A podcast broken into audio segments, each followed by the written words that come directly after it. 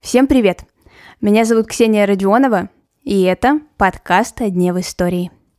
На календаре 26 июня, и в этот день, 144 года назад, родилась Агриппина Яковлевна Ваганова. В детстве от нее никто не ждал больших театральных успехов, а она стала олицетворением русского балета. Создательница основ классического танца, сохранившая этот вид искусства в послереволюционной России.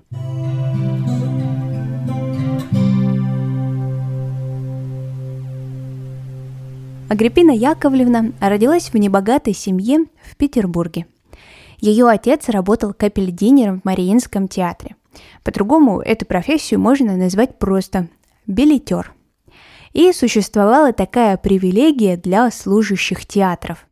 Своих детей работники могли пристроить в Петербургское театральное училище. Так отец Агриппины Яковлевны и поступил – когда маленькая груша, а именно так в детстве называли Агриппину Яковлевну, началось свое обучение, все педагоги просто недоумевали. Ее внешность была абсолютно неподходящей для балетного искусства. Большая голова, какие-то несуразные ноги, да и внешностью считалось, что девушка вышла не очень. Но в юной Вагановой были качества, перечеркивающие все ее недостатки – трудолюбие и усердие. Отучившись несколько лет, Агриппина Яковлевна стала одной из лучших студенток на курсе. Окончив училище, Ваганову определяют в кардебалет. Это те танцоры, которые исполняют групповые композиции. Годом позже туда же приходит Анна Павлова, но она числилась в кардебалете лишь формально. Ее сразу же представляли на самых первых и главных ролях. Ваганову, конечно, это не устраивало, потому что женщина считала, что танцует намного лучше Павловой. Упорным трудом Ваганова все-таки дослужилась до балерины. Правда, танцевала она совсем недолго. Как вы знаете, карьера балерины на сцене – это очень короткое мероприятие. Правда, место на сцене ей особо-то и не пророчили – Зато в Агриппине Яковлевне довольно рано разглядели умение обучать других и чувство танца. По этому пути она и пойдет. Параллельно с этим Ваганова влюбляется. Ее избранником стал Андрей Александрович Померанцев, подполковник, человек, который совсем далек от театра. У них появляется сын, но в браке эта пара никогда не состояла, потому что Андрей Александрович был женат и разводиться никак не собирался.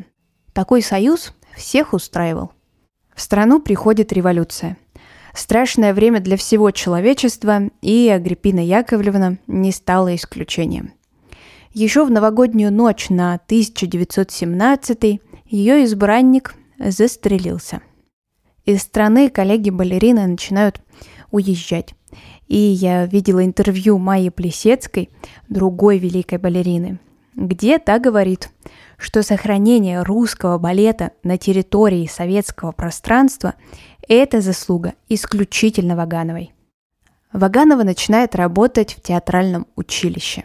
Выпускает ряд известнейших балерин.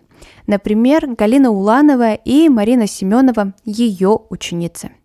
А все в том же интервью Майя Плесецкая говорила, что она у Вагановой обучалась всего лишь два месяца – и такой маленький срок повлиял на всю ее балетную карьеру. В 1934 году Агриппина Яковлевна соединяет все известные балетные теории в одну и пишет книгу «Основы классического балета». До сих пор многие балетные школы по всему миру обучаются именно по этому сборнику. Методика Вагановой применялась не только в учебных заведениях. Также балерина была художественным руководителем Кировского театра. Так в советское время назывался Мариинский. Но в страшном 1937 году ее с этого поста убирают. Причем этот приказ шел не только сверху.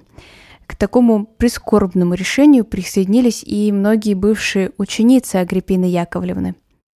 Ваганова не стало в 1951 году – а в 1957 году то самое театральное петербургское училище начало носить имя Агриппины Яковлевны Вагановой. И до сих пор в Петербурге на улице Зодчего Росси красуется здание Академии русского балета имени Агриппины Яковлевны Вагановой, ректором которого сейчас является Николай Цискоридзе. Ну а на сегодня это все. Спасибо, что вы прослушали этот эпизод. Не забывайте подписаться на подкаст на календаре. А мы услышимся с вами совсем скоро.